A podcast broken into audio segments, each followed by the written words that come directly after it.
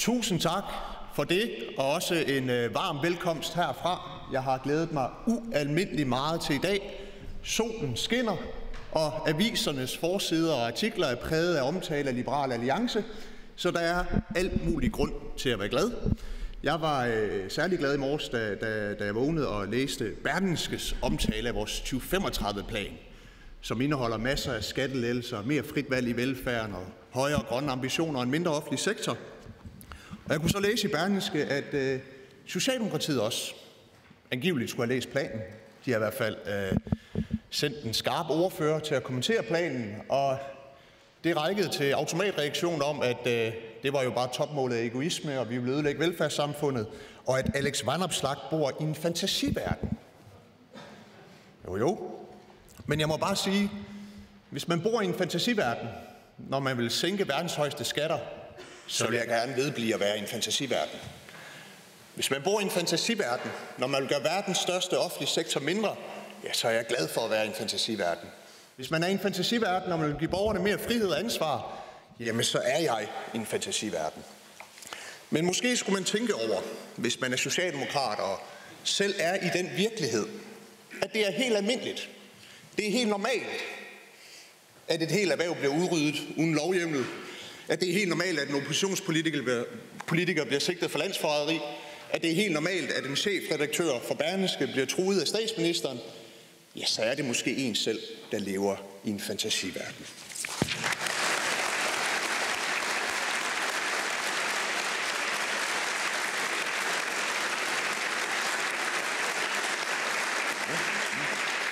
Men jeg har faktisk også skrevet en, øh, en tale. Det er ikke bare øh, socialdemokratiske øh, udtalelser i medierne, jeg vil tale om. Jeg vil egentlig gerne starte med at øh, dele en oplevelse, jeg havde for noget tid øh, med jer. Og øh, jeg stod øh, hjemme i det vesttyske og, og ventede på toget.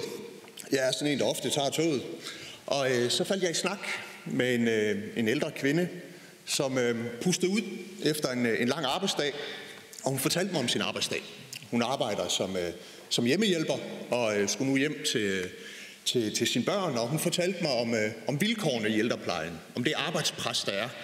Om, øh, om øh, ressourcemangel, om byråkrati og de udfordringer, der var i dagligdagen. Og det, det fortalte hun længe øh, om, og så spurgte jeg hende, jamen hvorfor i alverden har du så taget den her ekstra vagt? Altså hvis det er så træls at gå på arbejde, og vilkårene er så dårlige, hvorfor tog du så den her ekstra vagt? Hvorfor tog du ikke bare hjem til dine børn i stedet for? Og øh, mit spørgsmål til hende, det, det, det forbløffede hende åbenbart. Hun kiggede i hvert fald næsten målløst på mig, og så svarede hun, jamen hvem skulle ellers gøre det? Der var jo brug for mig. Min kollega var syg. Arbejdspladsen havde brug for mig. Og så var det jo mig, der var målløs. For ja, hvem skulle egentlig ellers gøre det? For hende var det jo en selvfølge. Hun følte sig forpligtet på det fællesskab, som arbejdspladsen er. Der var brug for hende, og derfor øgede hun sin pligt. Hun følte et ansvar. Men det er jo ikke bare en selvfølge, at vi har den her ansvarsfølelse. Livet det er kort, og så dør vi. Så hvorfor i verden kan det være, at vi gider at bruge så meget af vores korte tid her på jorden på slid og slæb og behovsudsættelse? Hvorfor er det, at den travle familiefar vil engagere sig som frivillig fodboldtræner i den lokale fodboldklub? Hvorfor gider man at hjælpe minikonfirmanderne i den lokale kirke? Hvorfor er det, man tager en tørn i bestyrelsen for vandværket eller grundejerforeningen? Jamen, hvorfor er det, vi gider alt det slid? Jeg tror, det er ret simpelt. Hvis ikke vi selv gør en forskel i livet, ja, så er der ikke nogen til at gøre det for os. Og det er det, vi mennesker ønsker allermest i tilværelsen. Det er at udrette noget, at drive noget frem, sætte vores præg på verden, gøre en forskel. Vi kan få foræret alt muligt her i livet, som er gratis. En masse ting, særligt fra staten. Men det, som ingen kan forære os, ja, det er den følelse af mening ved at have gjort en forskel for andre mennesker og en forskel i ens eget liv. Uden den følelse, ja, der er vi mennesker ingenting. Hvis ikke vi tager os sammen og yder noget og gør en forskel, jamen så er livet fattigt. Og jeg tænker, at de fleste af jer efterhånden har hørt mig fortælle om den øh, enlige mor på kontanthjælp, som øh, TV2 inviterede mig med ud for at besøge for et par år siden. TV2 havde hyret mig øh, i rollen som øh, ond liberalist. Jeg skulle ud og fortælle øh, den enlige mor på kontanthjælp, at hun ikke var fattig, men at hun bare skulle tage sig sammen. Og inden øh, jeg skulle ud og besøge hende, så fik jeg tilsendt hendes øh, kontoudtog over hendes udgifter. Og der var en skyhøj husleje. Der var udgifter til Netflix og kattemad. Der var smøger og online casinospil. Ja, sagen var jo lige til. Jeg skulle være den nye Joachim B. Olsen. Ud og tale med en ny fattig Karina. Jeg var også begyndt at styrketræne lidt der, så jeg tænkte, nu, nu kommer mit politiske gennembrud. Nu skal hun bare have at vide, at hun skal tage sig sammen. Men i stedet for at blive forarvet, ja, så blev jeg nedslået over, at hun har mistet alt mod og gejst i tilværelsen. Hun har mistet noget af det, der er allervigtigst her i livet, nemlig følelsen af ansvar.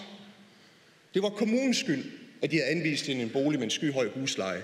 Det var reklamerne i tv'et, der havde fået hende til at spille online casinospil. Det var jobcenters skyld, at hun ikke bare havde fået en førtidspension endnu. Og ja, det er fattigdom. Ikke den type fattigdom, der kommer af at mangle penge, men den fattigdom, der kommer af at være afmægtig og initiativløs, fordi man ikke har lært andet. Fordi man har lært, at alt er samfundets skyld, at man er et offer, at man ikke kan gøre en forskel, at man er forurettet, at man er svag.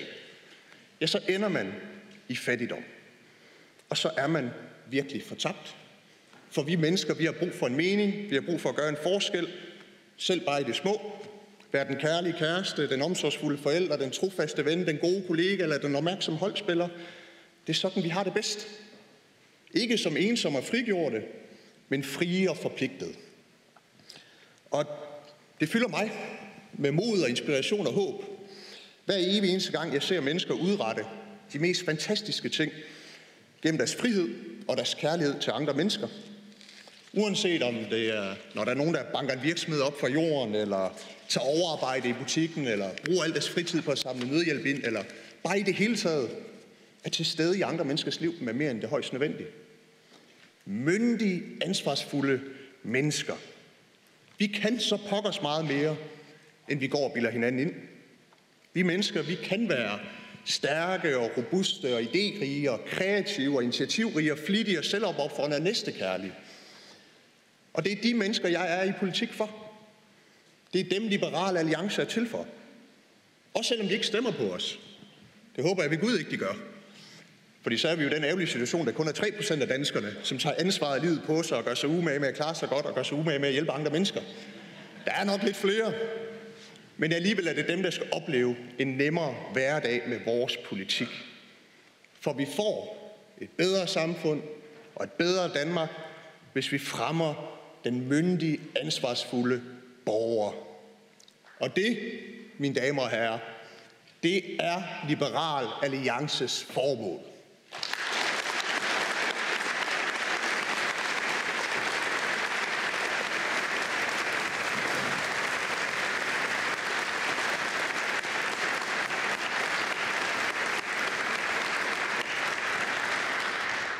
Ja, man kunne fristes til at spørge, hvem skulle ellers have det som formål? Hvem skulle ellers gøre det? Og nu kan jeg allerede høre fra mit indre øre, måske inspireret af den artikel, jeg læste i Berlingske i morges, sådan en, en socialistisk kakafoni af en klagesang, som jeg vil tillade mig at dele med jer. Den lyder, jo jo, den er god med dig, var en opslag. Så kender vi jer. En hyldest til alle de stærke i Danmark. Sådan er I liberale jo. I tror, at alle bliver lykkelige, hvis bare de stærke kan folde sig ud. I tror, at mennesket er guddommeligt perfekt, hvis bare det får frihed til at være ligeglad med andre mennesker.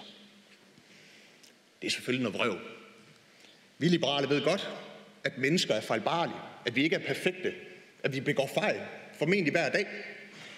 Skulle man være i tvivl om det, ja, så kan man jo bare kaste et blik på Mette Frederiksen og alle hendes ministre. Men netop, netop fordi mennesker er fejlbarlige, så skal vi passe på med at lade mennesker få absolut magt over andre mennesker.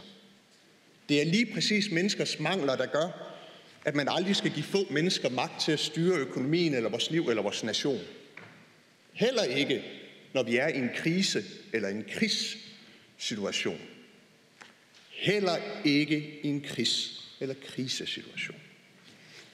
For når magtmænd og magtkvinder forskanser sig i lukkede rum, ja, så ender ilten med at forsvinde hurtigt. Se bare, hvor galt det kan gå, når en russisk despot får enevældig magt, uden at blive modsagt, til at agere tyrannisk. Eller se bare, hvor galt det kan gå, når man giver nogle få mennesker magt til at lukke et helt erhverv, uden at de læser papirerne først. Vi er liberale, fordi vi ved, at statsmagten er et nødvendigt onde. Den er nødvendig. Det skal vi huske. Men den er et onde. Og derfor skal statsmagten tæmmes med det, som øh, andre konservative sådan lidt hånligt kalder fine franske principper. Altså principper, der sætter grænser for brugen af statsmagt. I disse dage, der mærker ukrainerne særligt, hvordan det er at være nabo til et regime, som ikke giver fem flade ører for de fine franske principper. Rusland er en illiberal, despotisk og tyrannisk forbryderstat, som spreder død og ødelæggelse omkring sig. I disse minutter falder bomberne over civile ukrainer, og nationens fremtid er truet. I ukrainerne, der ser vi et folk, der ganske vist ikke er ungt, men først nu for alvor skal til at, øh, at stå på egne ben og vælge sin egen vej frem. Og det er derfor, de kæmper. Og de kæmper som helte.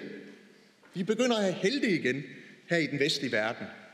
Det har vi jo ikke haft siden Ronald Reagan og Margaret Thatcher og Joachim B. Olsen.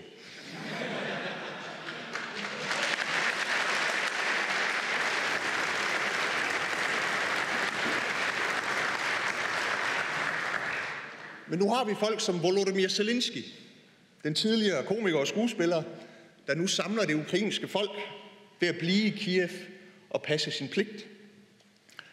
Og jeg kan huske i starten af invasionen, der så jeg en video på TikTok, hvor en, øh, en masse ukrainske mænd stod i kø til at få udleveret våben.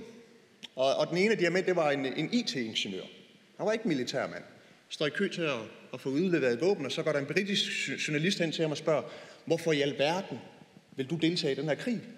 Og han svarer ganske enkelt, jamen hvem skulle ellers gøre det? Og det er jo rigtigt. Det er derfor, Ukraine ikke er faldet endnu. Det er fordi, ukrainerne ikke ville det. De hørte pligten kalde, og så svarede de. Og nu står vi så her, hvor alle vi andre, både Mette Frederiksen og mig, ja, vi flokkes for at sole os i glansen fra disse fantastiske mennesker. For nu føles det pludselig igen som om, at der er noget, der er værd at kæmpe for. Og det er ikke bare hvad som helst, som ukrainerne kæmper for, og som de risikerer at gå i døden i kampen for. Det er ikke bare deres fædrelands overlevelse, de kæmper for. Nej, det er retten til at være et frit og et suverænt land, hvor man selv vælger sin veje, til at være et demokrati fri for despoter, så man kan handle og samarbejde med dem, man ønsker. Ja, det er vores liberale frihedsidealer, som de risikerer døden i kampen for. Og det er liberale idealer. Ukrainerne offrer sig ikke for højere skatter og højere ydelser. Ukrainerne offrer sig ikke for at få mere overvågning. Ukrainerne offrer sig ikke for at få et mere vegansk landbrug eller et forbud mod profit i velfærd. Nej, de offrer sig for deres landsmænds frihed og for muligheden for at kunne blive til et liberalt demokrati. Og den kampgejst og det mod, som de udviser, ja, det tror jeg på smitter af på os i den vestlige verden. Det minder os om, at vi har noget, der er værd at forsvare og bevare, og at friheden ikke er gratis.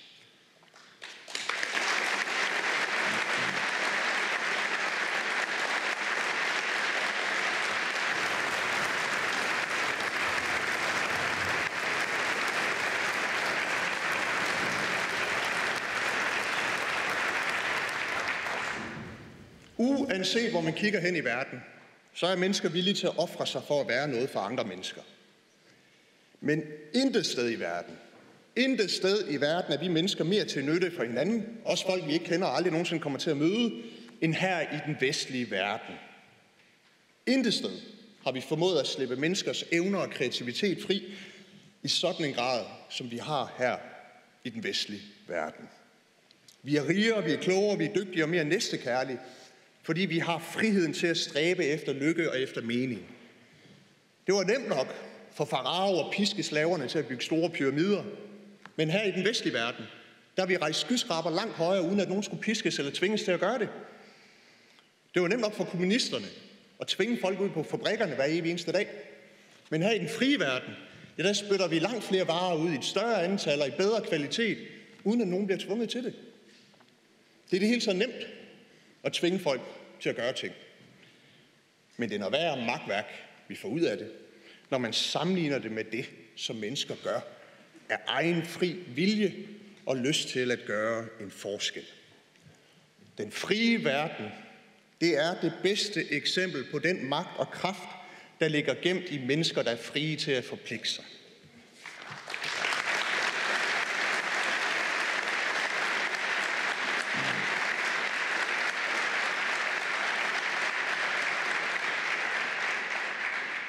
Men den frie verden er også truet. Ikke bare af den selvoptagede diktator i Moskva, men også af Kina, hvor kommunistchefen Xi Jinping står i spidsen for at skabe det 21. århundredes totalitære stat med masseovervågning, social kreditsystem og intens undertrykkelse. Truslerne står i kø, og vi kan ikke længere bare tænke, at det værste ikke kan ske her i Europa. Men alligevel så er jeg faktisk fortrøstningsfuld. Det er altså ikke første gang, at den frie liberale verdensorden har stået over for nogle fjender. Men hver evig eneste gang er det endt med, at den frie liberale vestlige verdensorden den sejrer. Og sådan vil det også ende den her gang. For vores orden og vores idéer og vores samfundsform, ja, den er de andres overlegne. Det frie og det åbne samfund er det totalitære, despotiske, tyranniske og lukkede og indskrænkede samfund overlegent. For diktaturer, de er elendige til alt, undtagen undertrykkelse. Det har øh, Putin og hans gangster lært på den hårde måde. Den gennemsnitlige dansker, der har fulgt meget med på Twitter, har vist mere om den russiske hærs sande tilstand, end Putin selv gjorde. Fordi det lukkede totalitære samfund ja, det beror på en frygt for despoten. Så man tør ikke fortælle om sandheden. Og derfor tager despoten dårlige beslutninger og har svære ved at rette op for sin fejl. Det er anderledes i frie samfund. Her kan en magtgag leder aldrig slippe afsted med uhyreligheder, uden at blive sagt imod. Fordi vores presse er fri, fordi oppositionen er fri, og fordi borgerne er frie. Så bare for at skære det helt ud i pap. Hvis nu vi forestillede os, at Mette Frederiksen besluttede sig for at invadere Sverige. Ja, lige i Mette Frederiksens tilfælde er det nok ret sandsynligt, at ingen embedsmænd eller partisoldater turde sige hende imod. Sådan er det jo med den type ledere. Men straks efter, at den første lastbil havde forladt en kaserne, og den første fregat var stævnet ud fra Korsør, ja, så ville vi alle sammen vide besked. Og alle landets medier, alle landets borgere, alle landets politikere vil kritisere det og påpege det forkerte i det. Selv når vores statsminister mørklægger sine dokumenter og sletter og sletter og sletter og sletter og sletter i sine sms'er, ja, så finder vi stadig ud af sandheden. Og så stiller vi vores magthaver til ansvar. I hvert fald, hvis ikke man er et rødt støtteparti.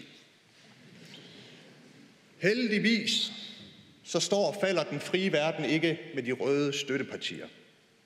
For den frie verden, det er den stærkeste verdensorden, vi nogensinde har set og nogensinde kommer til at se.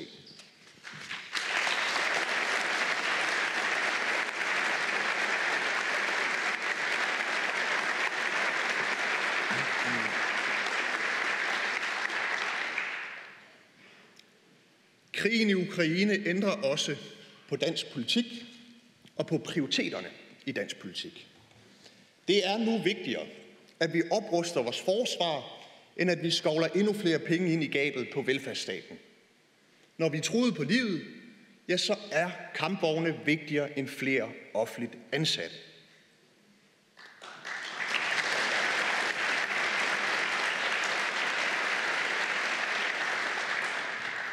Det skal være slut med at nasse på USA's vilje til at forsvare os.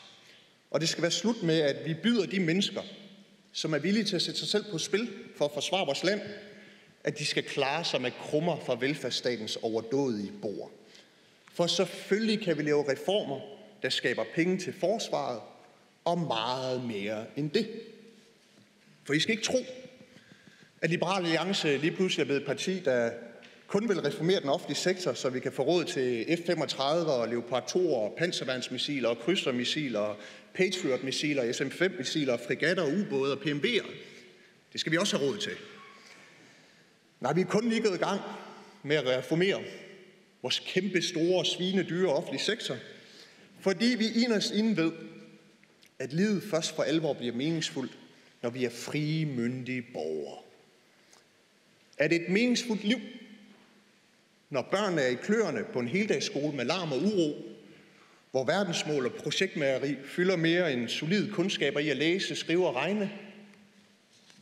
Er det et meningsfuldt liv at være klient i velfærdsstatens varetægt, mens man i blinde famler sig rundt i den offentlige sektors byråkratiske labyrinter?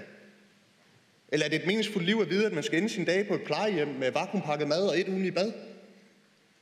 Jeg tror, svaret giver sig selv. Men det er det liv, som det socialdemokratiske velfærdssamfund byder os. Det er middelmodighed fra vugge til grav, imens vi ruller frem på det socialdemokratiske samlebånd, får lov til at betale den fulde pris og mere til, og så har vi bare at være taknemmelige. Den barske sandhed er den, at flere og flere danskere har mistet tilliden til velfærdsstaten. Danskerne frygter, at deres børn lærer for lidt, og danskerne frygter at ende deres dage på et plejehjem. Sådan burde det jo ikke være. Så derfor vil Liberal Alliance kæmpe for, at systemet bliver indrettet på borgernes præmisser og ikke omvendt. For Liberal Alliance vil altid, altid være på borgernes side.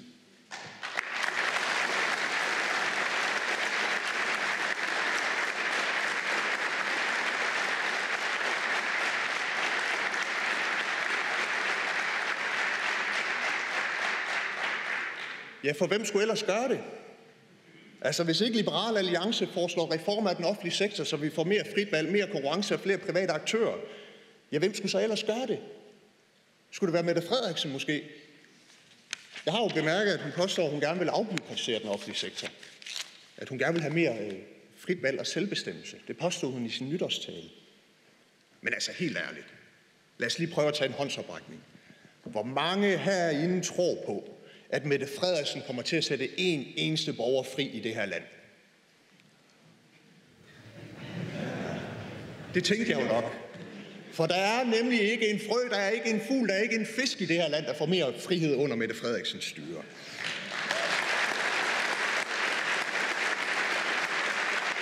Mm.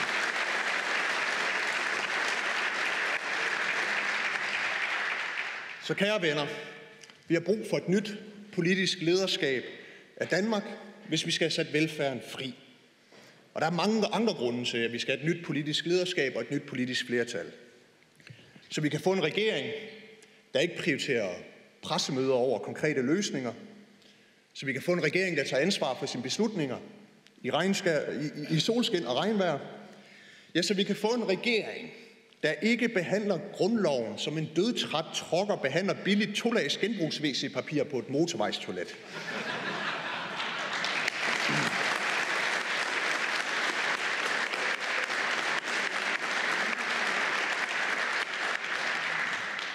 Desværre så har vi en regering og en statsminister, som er bange for at træffe de svære beslutninger. Vi har ubetinget den mest reformforskrækkede regering i min levetid – Ja, Mette Frederiksen har malet sig selv op i et blodrødt ideologisk hjørne, der gør, at hun er ude af stand til at give nogle bud på, hvordan vi løser den mangel på arbejdskraft, som hun selv anerkender, der er. I Liberal Alliance er vi jo ikke heldigvis, er vi heldigvis ikke nær så fastlåste. Vi har fra start været Danmarks reformparti nummer et. Vi har skufferne, ja måske endda også ligefrem hylderne, fulde af fornuftige og ambitiøse reformforslag. Ja, vi har så mange forslag, vi har lavet en helt 35 plan ud af det. Med lavere skatter, lavere afgifter og lavere udgifter. Endnu en gang, og det er jeg stolt over, præsenterer vi en fuldt finansieret plan for, hvordan Danmark kan blive rigere, friere, få taget livtag med en overvægtig offentlig sektor og skabe mere end 100.000 nye private arbejdspladser.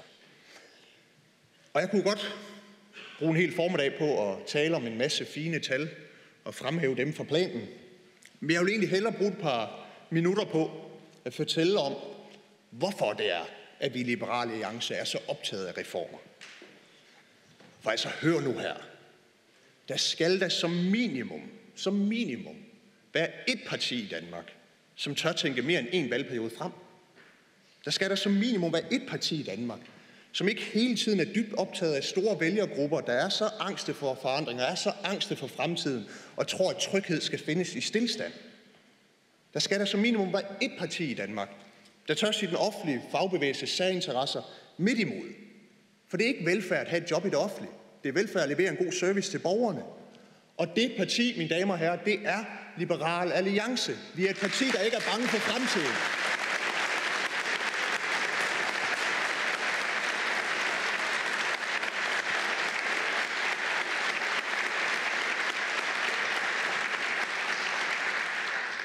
Og lad mig bare afsløre allerede nu, at nej, det er ikke for at sikre en Ferrari i hver en indkørsel og kaviar på hver en ske og champagne i hvert et glas, at vi er glade for reformer.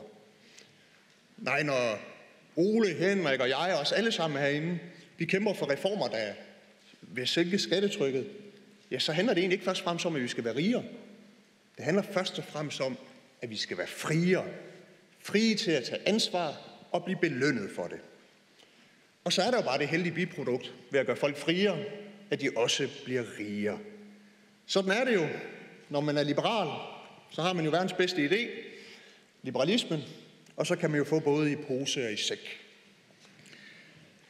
Med socialisme derimod, som gør folk mindre frie og mindre rige, ja, der er det kun staten, der får i pose og i sæk, imens borgerne de bare bliver pålagt flere forbud, flere regler, mere byråkrati, mere bøv, mere systemtænkning, mere kommune, mere middelmodighed, mere offertænkning, mere formynderi, højere skatter, højere afgifter, højere udgifter, mindre frihed, mindre ansvar, mindre initiativ. Ja, mindre af alt det, som er med til at gøre livet meningsfuldt.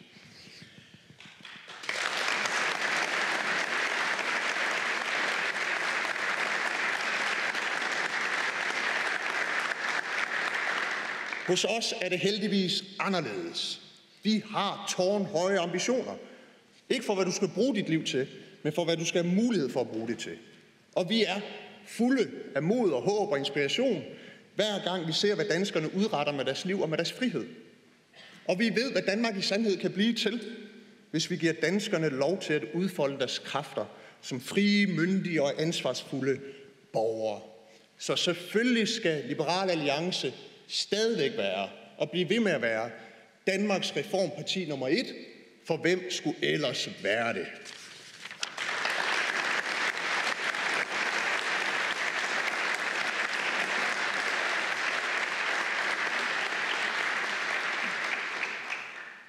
Også når det kommer til klimaudfordringerne, er der brug for liberale løsninger og et klogere lederskab af Danmark. Men jeg vil alligevel starte med at slå fast, at jeg på et område er fuldstændig enig med Mette Frederiksen i klimapolitikken. Jeg er også grøn, før jeg er rød.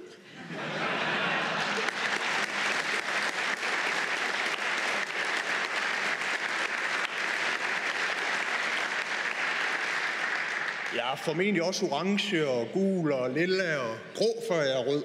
Men sådan er der jo så meget. Men når man er grøn, før man er rød i klimapolitikken, ja, så erkender man, at klimaforandringerne er globale, og det ikke nytter noget med en selvglad og selvoptaget, navlebeskuende klimanationalistisk politik, der alene ser på det danske CO2-regnskab.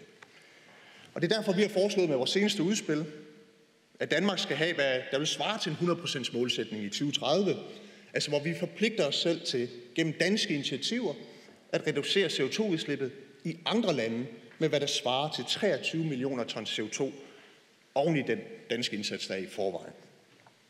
Og når man er grøn, før man er rød, ja, så ved man også, at det er teknologisk udvikling fra rigtige ingeniører, og ikke politisk planlægning fra samfundsingeniører, der skal sikre en grøn fremtid. Og jeg tror, den største fejl, vi kan begå politisk de kommende år, det er at tænke for småt.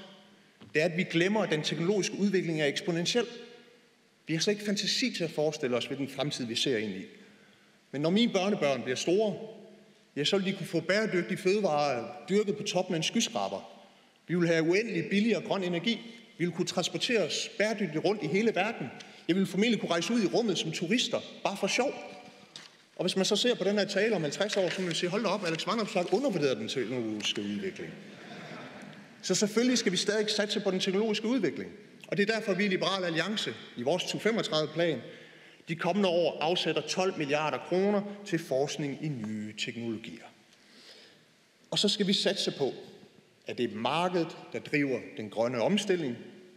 Og ja, det betyder, at der skal være en højere og mere korrekt beskatning af forureninger, kombineret med lavere skatter, så vi både bliver grønnere og rigere, og ikke grønnere og fattigere. Sådan er det jo, når man er grøn, før man er rød.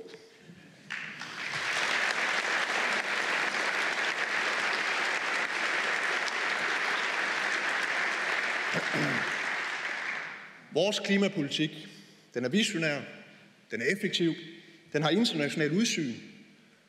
Og så er vores mål ikke at skræmme livet af børnene, at gøre børnene bange, for bagefter at pege på børnene og sige, se hvor bange de er, så skal vi da have mere socialisme.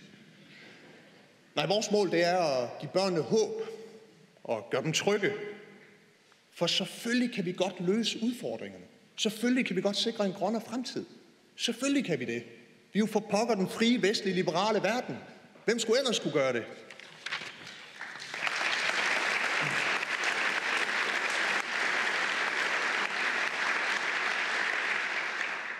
Så ja, Danmark trænger til et nyt politisk lederskab, så vi får sat velfærden fri, får sænket skatterne, får hævet klimaambitionerne med et internationalt snit, og så vi får mere frihed og ansvar. Men en af de måske allervigtigste grunde til, at vi skal have et nyt politisk lederskab i Danmark, ja, det er, at Mette Frederiksen er den dårligste nyhed for vores folkestyre og vores retsstat siden 2. verdenskrig.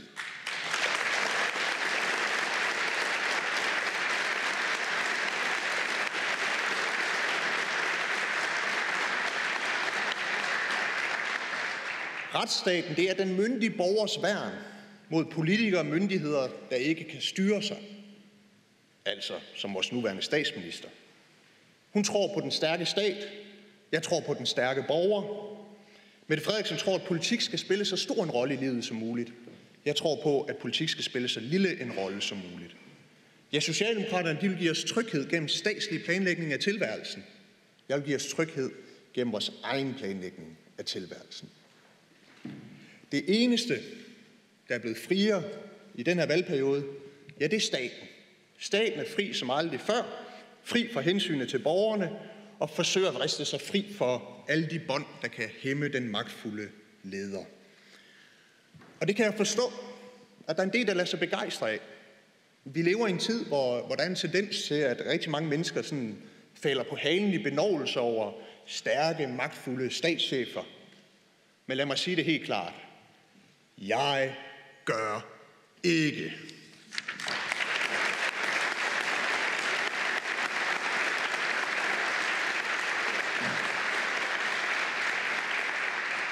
Og jeg tror heller ikke, minkavlerne er så imponeret, mens de kigger ud på deres tomme minkfarmer og venter i evigheder på erstatning. Jeg tror ikke, de unge er særlig imponeret, efter at have været indespærret i månedsvis under corona, og nu må de hverken vælge gymnasium frit, eller ryge en smøg, eller drikke en øl for deres statsminister. Jeg tror ikke, de forskellige embedsmænd, der har været tvunget til at tale usandt under hendes styre, er særlig imponeret. Claus Hjort er nok heller ikke særlig imponeret, mens han er under hemmelig tiltale for landsforræderi. Angiveligt, fordi han har sagt nogle ting i pressen, der i forvejen var offentligt kendte. Og jeg ønsker ikke længere at være tavs i den sag om Claus Hjort. Jeg synes, det er for mærkeligt.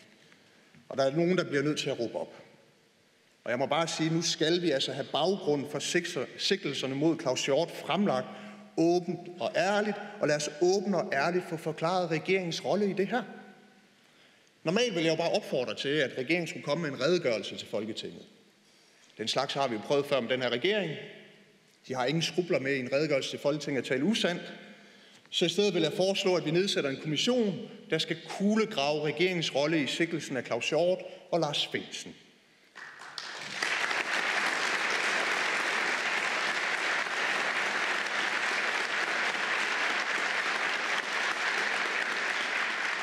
Det er absolut nødvendigt, at vi får fjernet vores nuværende statsminister fra magten, hvis vi skal styrke vores retsstat. Men jeg er også nødt til at være helt ærlig over for jer.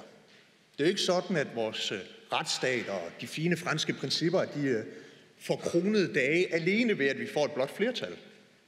For selvom alle vi blå partier er enige om, at vi ikke kan lide den måde, som Mette Frederiksen leder landet på, ja, så ser vi gang på gang på gang, at alle de andre blå partier stemmer for mere overvågning af borgerne, mere ulovlig lokning, en vanvidsbilisme lov og andre love, der filer på borgernes retssikkerhed. Så hvis respekten for retsstaten skal genoprettes, ja, så kræver det, at Liberal Alliance står fast. For hvem skulle ellers gøre det?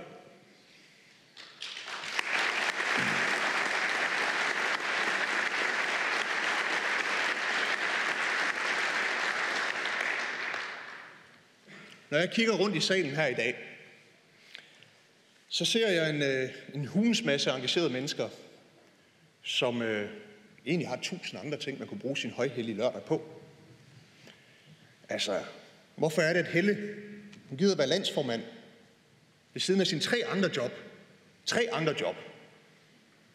Hun kan da bare passe sit arbejde og være elsket for det, i stedet for at bruge timer hver uge på baglandsinvolvering og konflikthåndtering og dialog med mig. Hvorfor gider Mikkel Dam, en elsket far og en elsket skolelærer, at bruge så mange kræfter på at stille op for LA? Hvorfor gider Katrine Daggaard, mor til to, aktiv musikkarriere, selvstændig med en bed and breakfast i Svendborg, hvorfor gider hun at bruge tid på Liberal Alliance? Hvorfor risikere sit gode ry og miste tid med sine børn for LA's skyld? Ja, hvorfor gider de bruge kræfter, som der er så rigelig efterspørgsel efter i forvejen, på vores lille liberale alliance? I det åbenlyse svar, det er jo selvfølgelig, at i ansvar ligger meningen. Hvem skulle ellers gøre det? Vi vil gerne gøre en forskel, i stort og i småt. Og det er I alle sammen med til. Jeg er medlemmer. Jeg tror, jeg sagde i går til vores liberale fredagsbar, vi er den hårde kerne tilbage, og det er jeg utrolig glad for. Men jeg tror også, vi er så engagerede, fordi vi har en fælles sag, som vi tror på. Jeg plejer altid at sige, at liberalismen det er den bedste politiske idé, menneskeheden nogensinde er kommet på, og det er egentlig okay at gå på arbejde og forsvare verdens bedste idé. Og så kæmper vi jo for, at borgerne i det her land kan få et liv i frihed og i ansvar, fordi vi tror på, at det er nøglen og forudsætningen for det meningsfulde liv. Man kunne selvfølgelig spørge, hvis ikke man vidste bedre, jamen hvorfor gør det i LA? Hvorfor ikke bare gøre det i Venstre eller Konservative? Fordi vi ved, at det aldrig bliver til noget med dem.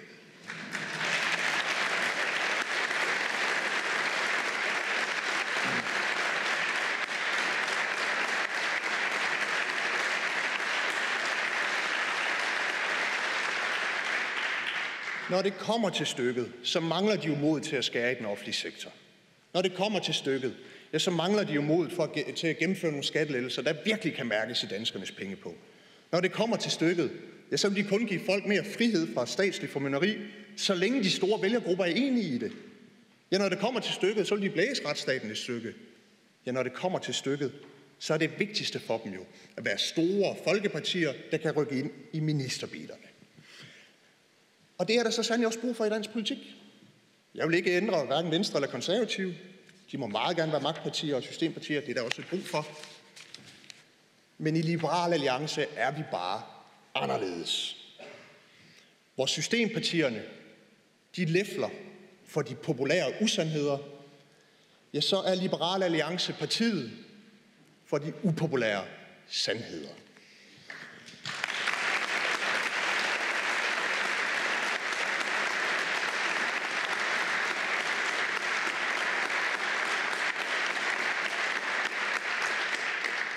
De fleste de bliver sure, når vi siger, at Danmark bliver bedre land af at sænke skatterne med 100 milliarder kroner. De fleste bliver sure, når vi siger, at Danmark bliver et væsentligt bedre land, hvis den offentlige sektor ikke var så offentlig. Ja, de fleste bliver sure, når vi siger, at Danmark bliver et bedre land af, at Socialdemokraterne fylder mindre. Men ved I hvad? Kajson blev også sur, da den lille dreng sagde, at han ikke havde noget tøj på. Det blev det jo ikke mindre sandt af af den grund.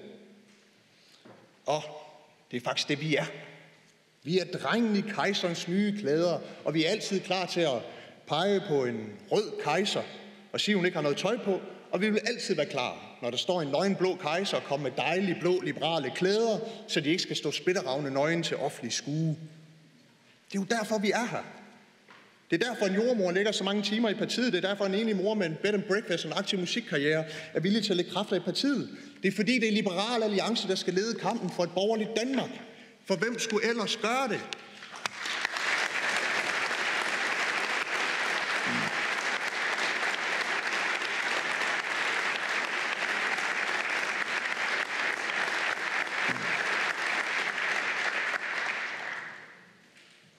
Men igen må jeg være ærlig. Det kan vi jo kun gøre, hvis vi vokser os større, og hvis vi øh, bruger vores mandater og vores energi klogt. Og jeg gider ikke bruge særlig meget tid på at være rundt i fortidens fejl og vores nederlag ved sidste valg. Jeg har taget et opgør med træklatring og ultimative krav. Den er fæs ind, og godt for det. Men vi må ikke gå hen og blive bange for vores egen skygge. Derfor skal vi ikke længere være bange for at sige, at hvis man tager Liberale Alliances mandater med til sit flertal, og det er der heldigvis flere, der drømmer om, ja, så er det jo ikke hvad som helst, man kan slippe afsted med. Altså, vi har jo prøvet flere gange at have en statsminister for enhver pris. Og vi takker pænt og høfligt nej til at prøve det. Så spids blyanten og lyt godt efter. Hvis vi skal have et godt blot samarbejde og en blå regering, ja, så skal skatten sænkes i top og i bund. Den offentlige sektor skal blive friere med flere private velfærdsudbydere. Vi skal blande os mindre i borgernes liv og styrke danskernes retssikkerhed. Klimapolitikken skal have mere international udsyn, og vi skal have rettet gevaldigt op på vores folkeskole, så unge går derfra med kundskaber, færdigheder og myndighed. Jeg tror, I kender mig som en pragmatisk og samarbejdsvillig mand. Jeg ved godt, jeg ikke kan få det hele, så nej, eller i hverken kan, skal eller vil true sig til alt. Men lad os nu snakke om, hvad I kan gøre for os, og hvad vi kan gøre for jer. Jeg kommer ikke til at gå ind i en eneste forhandling med det eneste formål at skulle spænde ben for andre partier eller modarbejde deres interesser. Men jeg forventer selvfølgelig, at den holdånd går begge veje. For hvis ikke, hvis ikke vi får markante liberale aftryk under en ny regering, og hvis ikke det er Liberale Alliance, der kræver de liberale aftryk af en ny borgerlig regering, ja, hvem skulle så ellers gøre det? Vi har prøvet, vi har prøvet, hvordan det er gået, da vi ikke ledte den kamp. Vi har set, hvordan det borgerlige Danmarks marker så ud, når der ikke var nogen til at så, men der kun var nogen til at høste. Vi har prøvet at sidde i ministerbilerne og ikke være i stand til at tage den borgerliberale liberale værdikamp. Men det er ikke det liberale alliance, jeg er formand for, og det er ikke det liberale alliance, jeg ser foran mig i salen i dag. Så lad fortidens liberale alliance stå med hæderen for alle sejrene og skylden for nederlagene. Og så lad os kaste os ind i kampen for nye sejre med fornyet energi og fornyet selvtillid og fornyet mod på tingene. For hvem skulle ellers gøre det?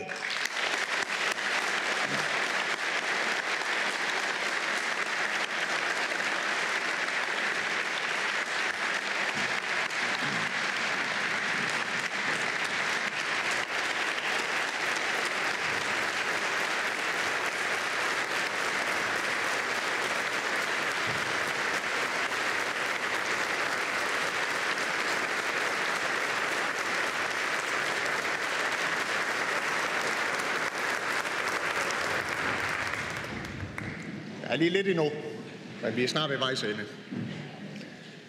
Jeg glæder mig enormt meget til, vi skal ud og føre valgkamp sammen. Og overbevise danskerne om det glade liberale budskab. Jeg blev spurgt rigtig mange gange her den seneste uge, øh, sådan, Nå, men I har jo ikke sådan, I, I er jo ikke sådan eksploderet i meningsmåling. Hvad er det, I gør forkert? Så siger, det må du spørge andre partier om, når de ligger dårligt i målingerne. Fordi det er jo sådan nogle partier, der kigger på vælgerne og siger, hvad mener vælgerne? Så mener vi det samme for at vokse større. Men så, vi gør ikke noget forkert. Vi går til valg på det, vi mener, dansk politik har brug for. Og så håber vi, at vælgerne er enige i det. Men vi gider ikke være i politik for at kæmpe for noget, vi alligevel ikke mener. Og jeg tror fuldt og fast på, at vi kan få et godt valg, og som minimum få en fordobling af folketingsgruppen, hvis ikke 8 mandater og 4 procent. Og jeg er glad for, at vi ikke er bange for at stå på mål for, hvad vi mener. Den slags har også en pris. Det ved de af jer, som har prøvet at føre valgkamp for vores parti før. I kommer til at skulle lægge ører til utrolig meget vrøv. Sådan noget vrøvl som, åh, I liberale, I er jo sådan nogle egoister. Jeres frihedstræng, jeres insisteren på at bestemme selv, ja, det er jo bare et påskud for Amelias egen kage. Men sådan er der jo ingen fornuftige mennesker, der tænker. Og der er slet ikke liberale. Vi mennesker, vi er afhængige af hinanden. Vi er afhængige af den mening, som vi skaber, som vi giver hinanden. Så nej, at være liberal handler selvfølgelig ikke om, hvad man kan få ud af andre mennesker.